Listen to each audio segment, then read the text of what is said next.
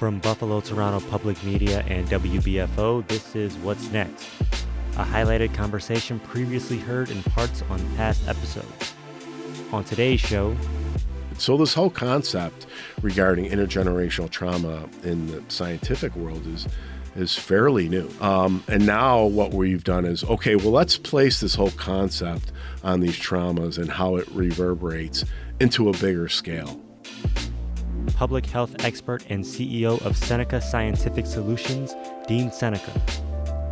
I'm Dallas Taylor. Thanks for listening. We revisit Jay Moran's conversation with Dean Seneca, who has spent years working with and supporting tribal communities in their efforts to improve health through education and research. Dean's own background spans epidemiology, urban planning, and architecture, as well as his efforts in aiding health outcomes for tribal communities. He discusses a little bit of all of this.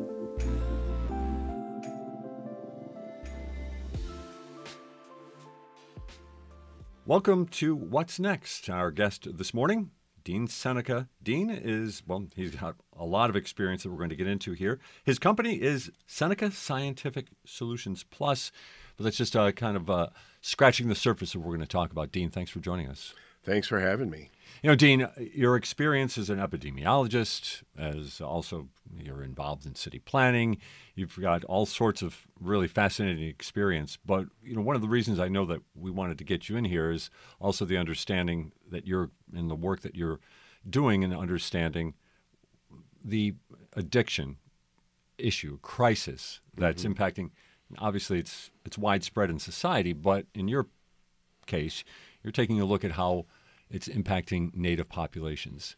Let's maybe just start with a general question. What don't we understand about how it's impacting native populations? I think, well, the big misunderstanding is that, um, you know, these addictions that we're seeing is really, uh, really um, a reflection or a response to um, a term that is now being more accepted in the uh, public health medical field, uh, intergenerational trauma. You know, so Native people have experienced uh, uh a huge amount of trauma in the last, um, you know, since contact, but we could say the last 300 years. Right.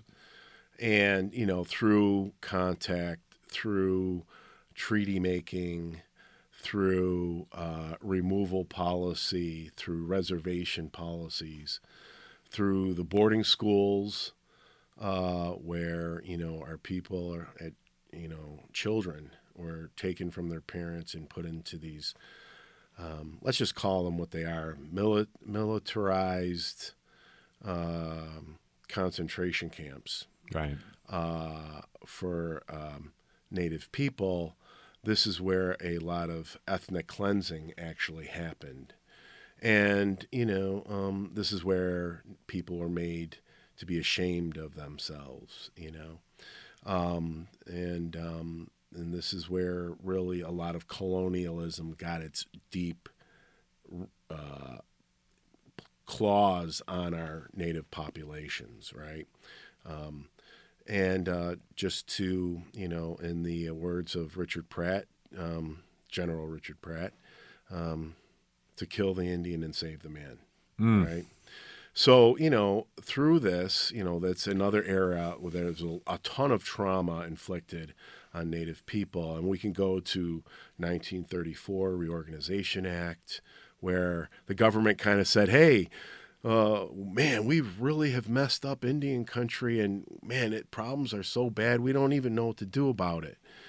Um, right before that was the Dawes Act, in which you know uh, tribal people really lost, um, you know, three quarters of our land base.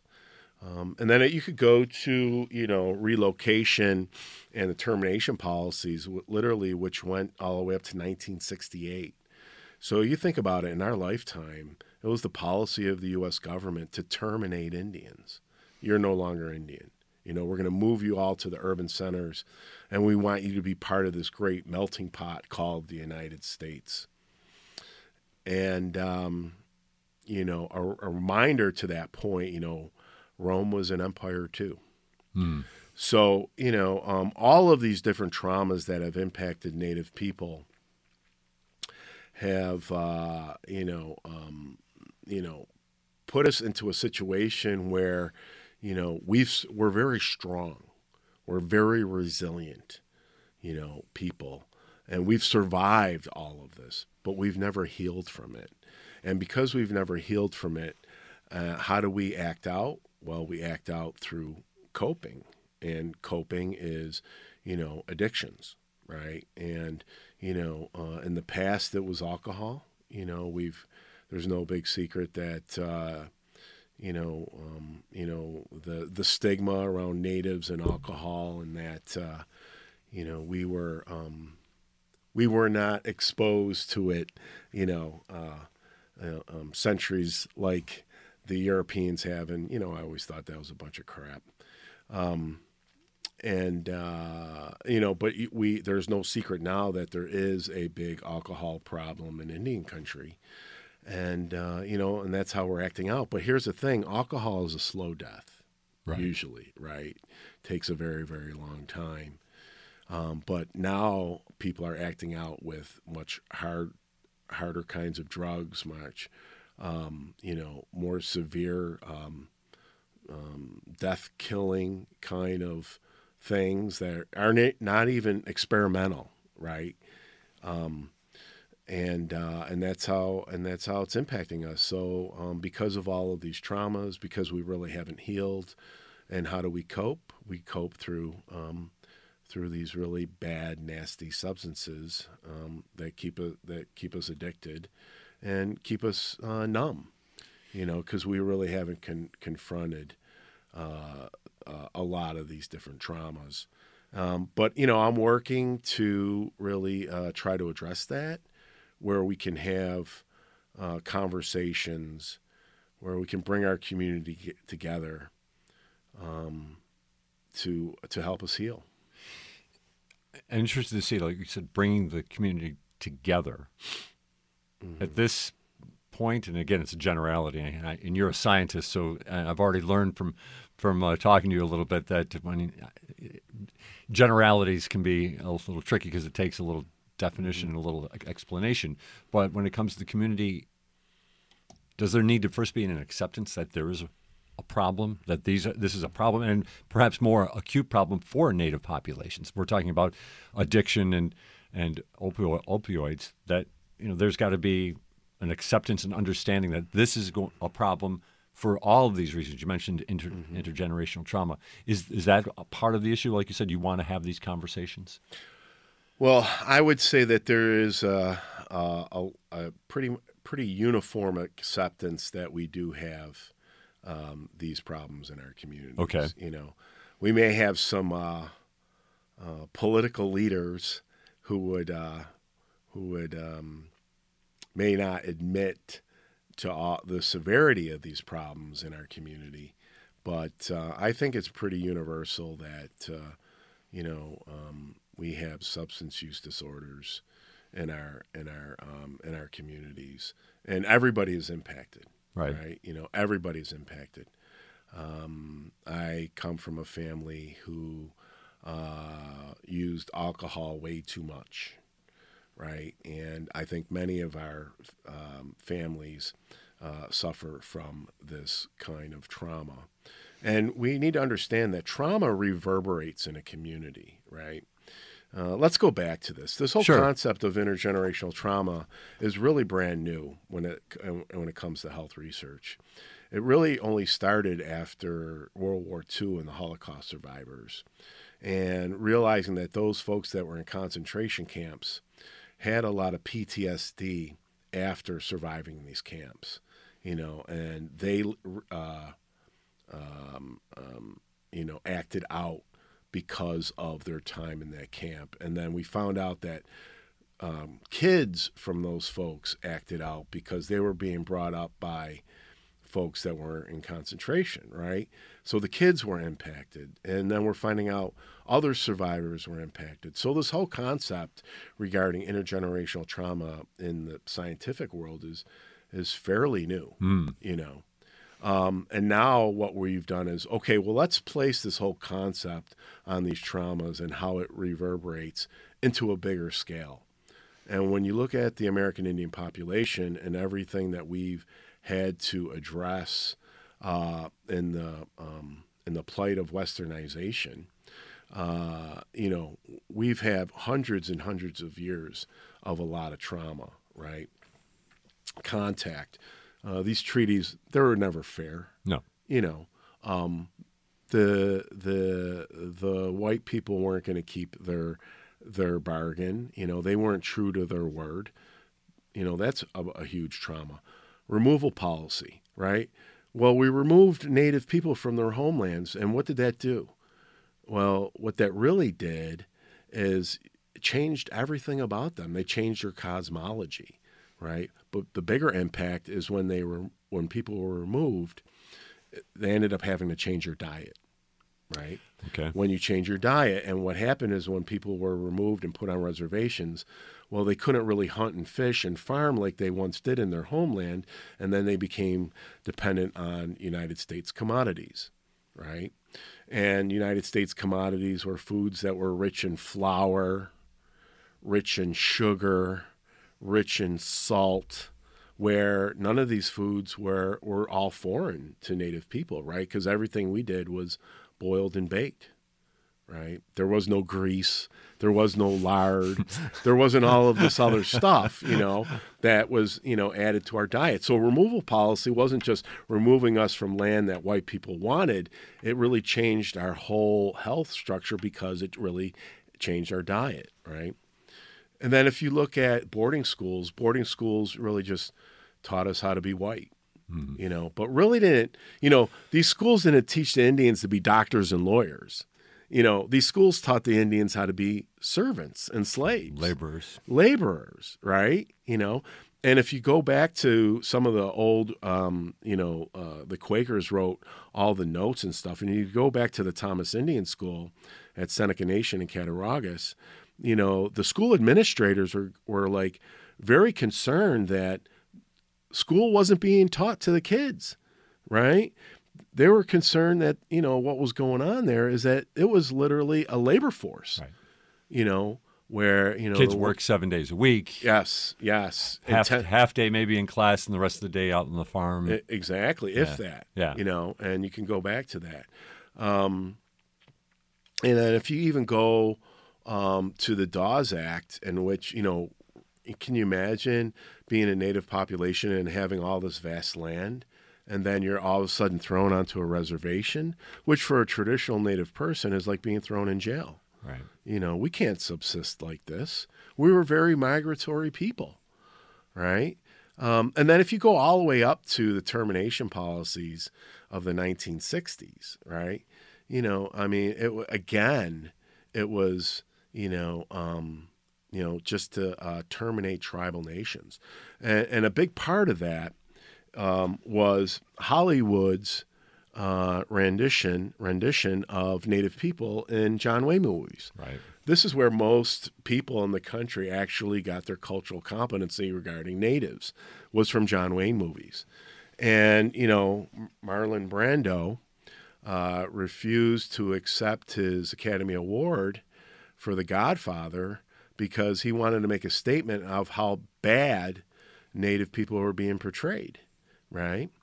And, um, you know, and studies regarding um, intergenerational trauma, and we look at boarding schools to this point, um, researchers at the University of Washington, Dr. Karina Walters, uh, made a few very open statements. Actually, Dr. Walters is now at NIH leading their um, uh, tribal health research office, an office actually I held for uh, two weeks, but we can get into we can we can get into that the good trouble part of that my career.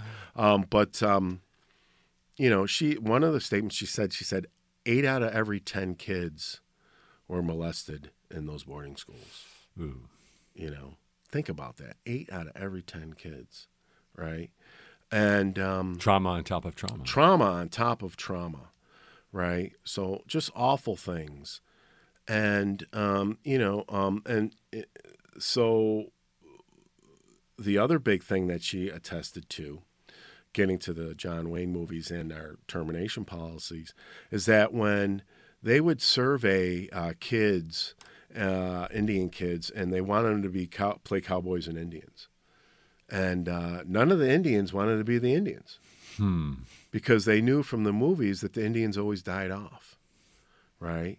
It's just not a good portrayal of Native people that kind of adds to this negativity, adds to this depression, adds to this anxiety, adds to not wanting to be who you are, right?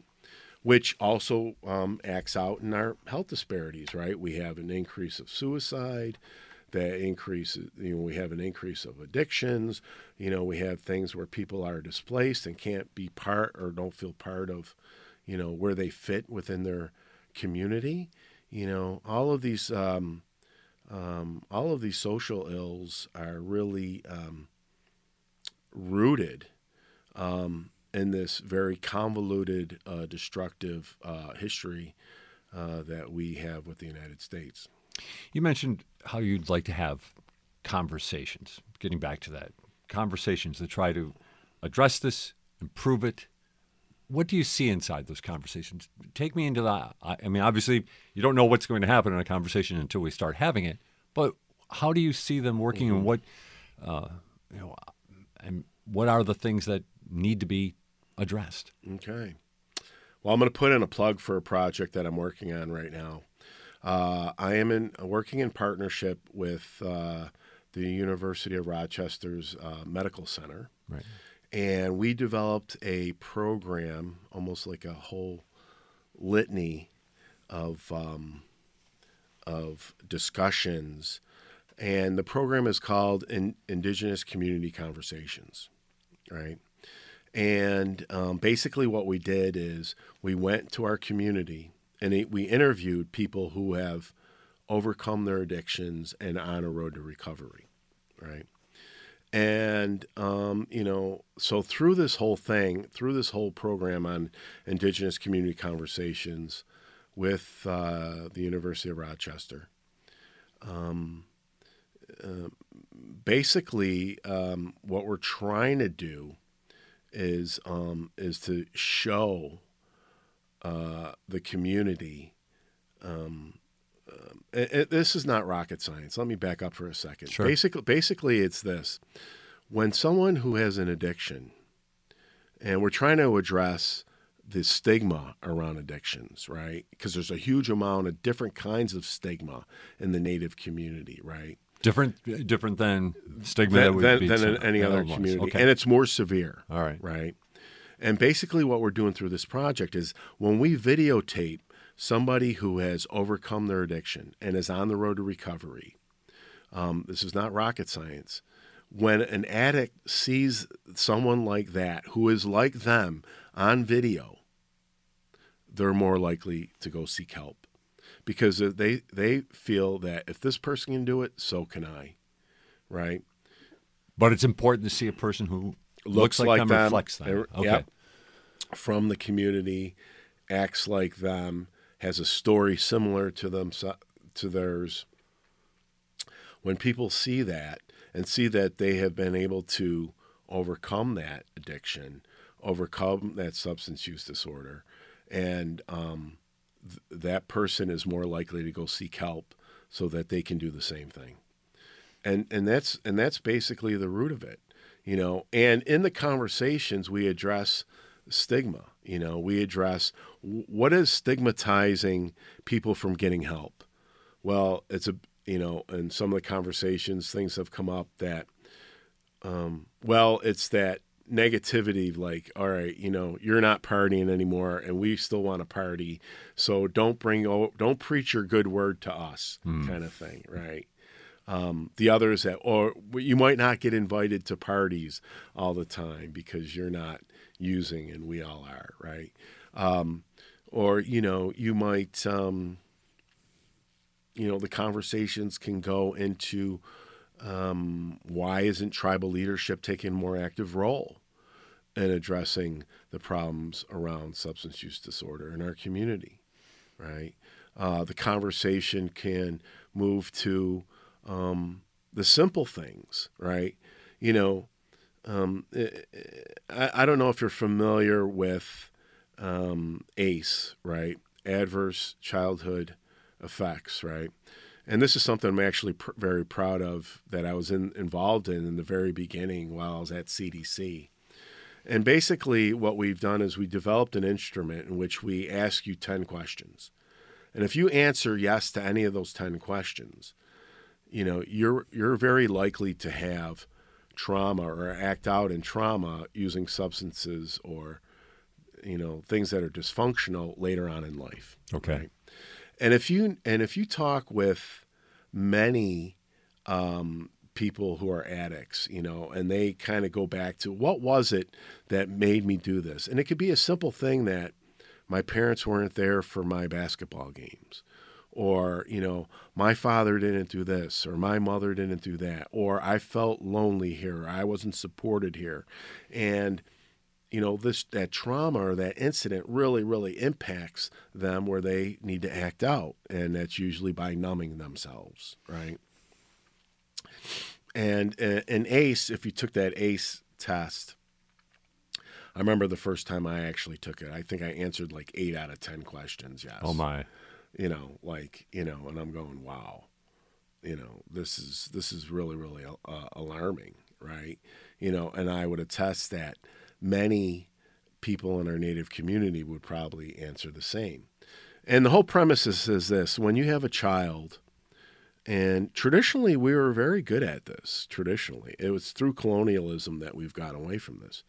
That tra- child sh- shouldn't see any trauma or any adverse behavior until they're like 12 years old. None. You know, and so how many of our children at a very young age have seen domestic violence? How many children at a very young age have seen people using? How many children have been in uh, physical altercations with their siblings and parents at a very young age? Like, none of that should have happened. Right. Right. Because if any of that happens, those are the folks that are going to be our addicts in the future. Right. It's just the way. It's just the way it is, and this is that cycle of things. And uh, you know, part of my work is to stop the cycle.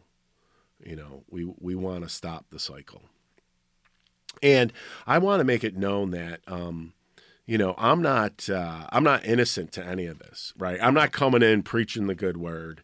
You know, I've had my challenges with alcohol. Um, I've seen a lot of stuff in, in the community. I've had experiences and things that I should and been in places I should not have been in at a very young age. You know, I am, you know, I am, and I tell a lot of my colleagues and friends and relatives, you know, I am just like you. I just have gone to school a lot longer and studied a lot more, and I read a lot more than most people, but I am just like everybody else in the community. You, do you see that helping? Does that help when you make a connect, try to make connections? I, I think it does. I think it does because you know there was this premise that I I grew up um, with a silver spoon in my mouth in the first ward. Yeah, yeah. a lot, ward, a lot of silver right. spoons there. Yeah, yeah, right. yeah, next to the Perry projects and and um, uh, an, an area that's you know just really tough. Right. You know, very tough. Um, yeah. So, you know, um, I, I, just uh, want to be part of the solution when it comes to that because I want them to know that uh, that I'm, I'm I am just like them in a lot of instances, and uh, um, so yeah, um, so yeah, so all of these adverse things that people see at a very very young age, they we shouldn't be seeing. And you know, if we go back, see, the Haudenosaunee people have great teachings, right?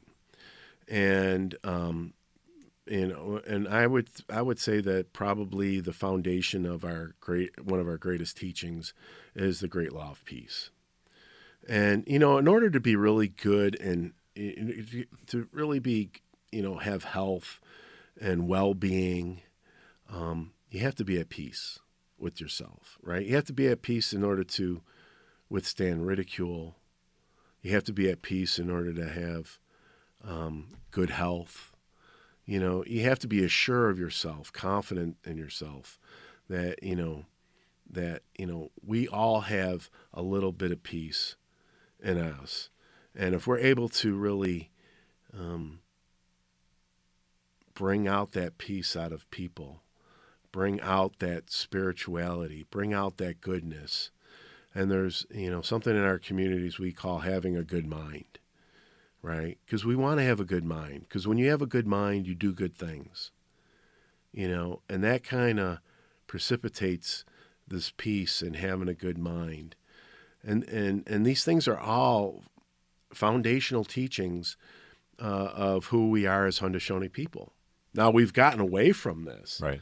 because of uh, um, the corruptness of uh, the United States and what they did to Native people in order to get what they wanted, and that was the land. But you know, if you go back to the foundations of a, of some of our teachings, you know, the Quakers used to write down how uh, they didn't understand how we valued our children the way we did. Really? Yeah, they, you know, how we treated them so nice, you know, that it was, uh, in many cases, uh, our elders who were doing the day to day raising the children, and it was the parents that were actually doing the work, right? Women doing the farming, men doing the hunting, hunting and uh, fishing, and protecting the uh, the communities, you know. Um, but we've really put a lot a big value on our children and, and a lot of these early teachings. And uh, you know and we also had a, a huge value for uh, the woman and the child you know? And uh, we we really got away from that. You know that reminds me you know one thing ben franklin said well he said a lot of things. But when he was uh, creating this experiment called the united states he said you know, it has to be remnants of the first inhabitants, right? And he looked at the Haudenosaunee and he said, you know, wow, it's amazing how these people govern themselves, right? He was, you know, he's like, he looked at the the three systems of government, you know, the chiefs, clan mothers, and warriors, you know. Sounds very familiar to executive, legislative, and judicial, Yes. right? And you know, we can go into those comparisons, and there's a lot of writings on this, and you know, we could you know dissect this to the nth degree. But what Ben Franklin really forgot was the role of the women and children in this whole uh, in this whole thing called uh, the United States democracy. You know, uh, that was left out.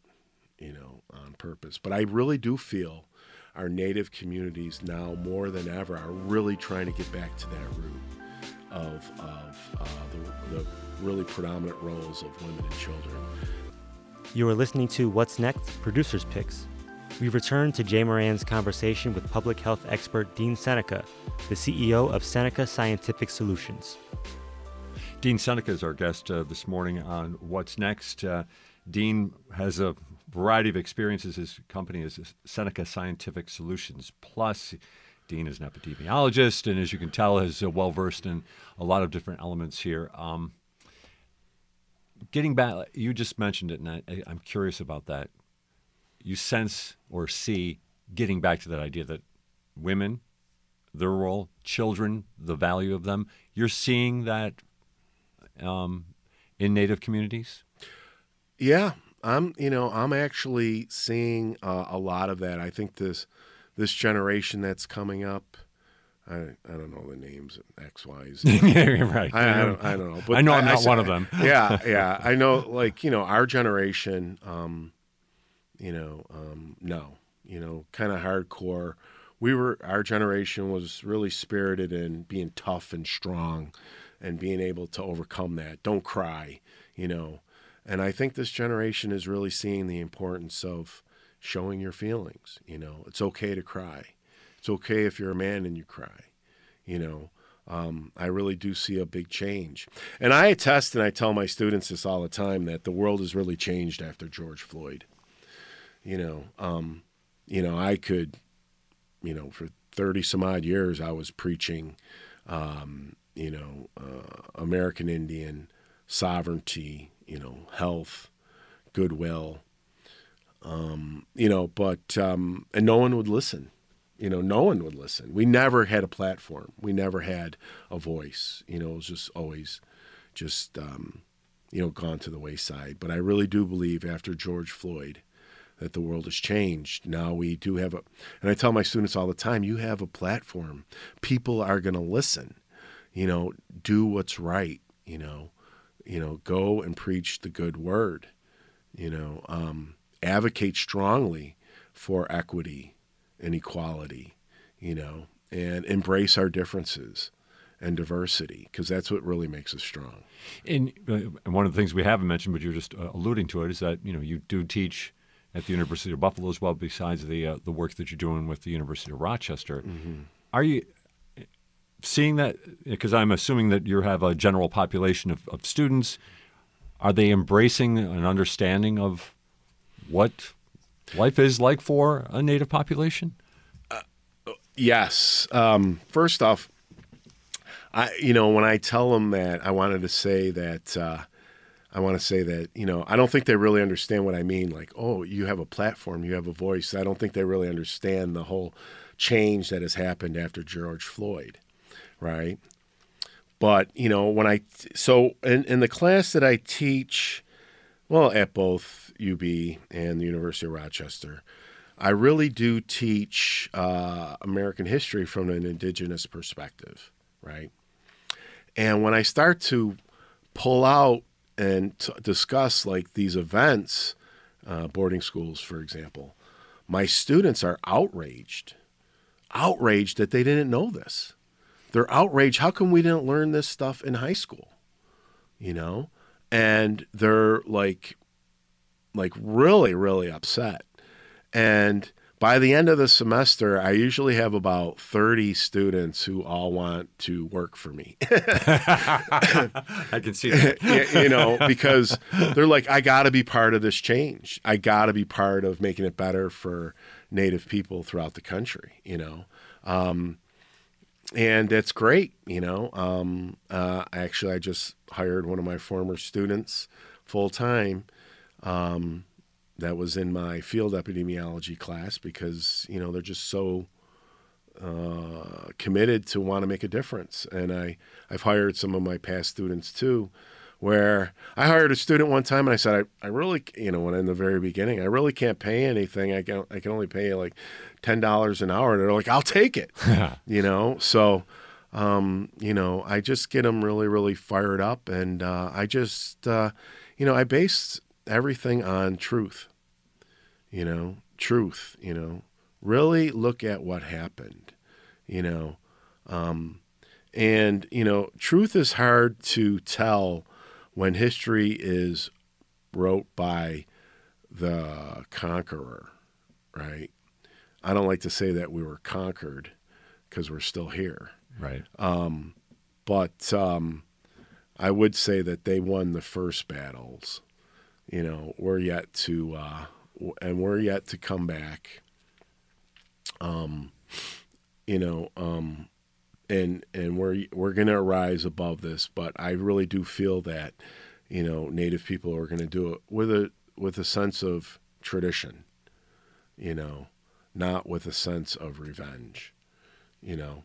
Um, I, I do feel uh, strong that. Uh, um, you know we're we're we're we're getting we're to get our voices uh, our voices heard um, and you know and we're slowly doing that we're slowly slowly doing that i like to always uh, ask um, guests a frequent question is are you hopeful i think you just kind of answered that i want to ask you this and this is though your your focus right now a lot of it is on you know helping native populations helping um, your community. We've had some conversation. We had a conversation with a local professor wrote a book on the Thomas School. He also wrote another book about uh, the American Indian as well. And as he was talking about it, really, I thought, you know, spoke very highly about the traditions that come from natives. As you look at what's going on in the United States, this is general, and we hear all the, the discourse, and it's it gets pretty nasty. Do you think that that America, the society, could really benefit from understanding the lessons, the traditions of Native Americans, and then maybe that yeah. is what could be what what could uh, heal what's what's happening. You mean this great experiment called the United States, where it is right as, now today, uh, as uh, as Joe Biden would say, uh, this idea. Um, um, uh, man, you know, I I really do think that um, we're at a place where we have to really look at what has happened in the past, uh, so it's not repeated in the future. I don't really think that we have many parts of the country that don't really uh, accept or trying to rewrite what has happened in the past. You know. Um, you know, we had that uh, group in the south. In the South, what was it? The was it the Women's Confederacy that tried to rewrite the South's history of uh, and trying to glorify uh, slavery? Right. And um, you know that does that doesn't help. That didn't help anything. You know, uh, really, it just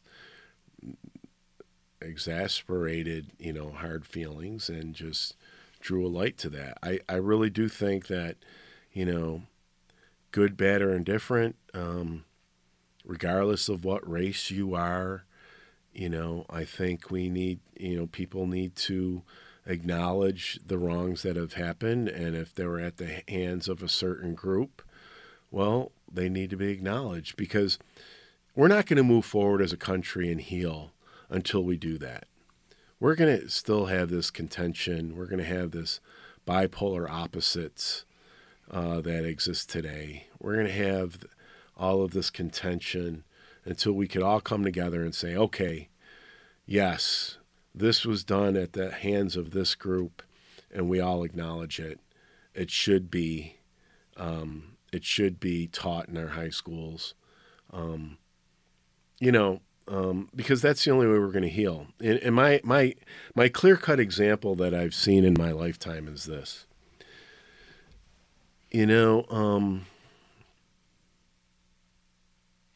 when kids are, I'm getting, I don't want to get emotional, but I'm I'm almost gonna. Um, when kids are taught the real history, when kids are taught the differences among their um, racial ethnic groups at a very young age, when they're taught their differences between uh, white, black, uh, American Indian, Hispanic, um, Asian, um, uh, when when they're really really taught, you know, the history of why they're different, uh, they grow up um, with a certain amount of acceptance, and they grow up um, embracing everybody's difference and understanding each other. Um, when kids are not brought up with that and they learn something at a different, uh, very later in life, um, those differences are usually settled in the courtroom. Those differences are usually settled, settled with policies um, that, you know, um, that are separate but not equal. Right. Um, those differences are settled um, eh, through executive orders that target one group over another. Uh, those are usually develop, uh, which in turn, people develop policies that exclude one group um, uh, versus the uh, the greater good of everybody else.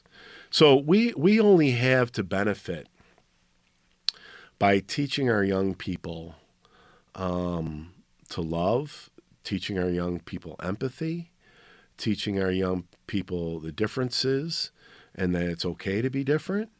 Um, you know, um, character is much more important than the color of your skin. Um, and when kids learn these differences at a young age, they embrace them for the better. And um, and then it just alleviates alleviates a lot of headache and remorse that uh, when when people are not uh, educated to these issues at a young age and they learn about them later in life, um, it usually results in policies that are um, anti-American, uh, anti-social, and um, and at the root of a lot of hate. Dean Seneca, um, I appreciate the conversation here today, and we didn't even get to talk about your work with Ebola in Africa, which I have, I have to get into some other time too. But uh, Sure. we'll, we'll do that at, at another date. But I know we're we're out of time here, but I, I really do appreciate what you brought to the table today for us. No problem, and uh, I'd love to be invited back. Consider it an open invitation. Okay, great, and uh, we can set up another time to talk about uh, indigeneity and uh, and health. I really appreciate that. Dean Seneca with us. Uh, his company is called Seneca Scientific Solutions Plus. He has been our guest today on What's Next. And that'll do it for Producers Picks. We would like to thank our guest, Dean Seneca. If you missed anything or you'd like to hear it again, you can get this program as a podcast wherever you get your podcast or on the Amplified BTPM app. Each episode is also online at WBFO.org. I'm Dallas Taylor. Thanks for listening.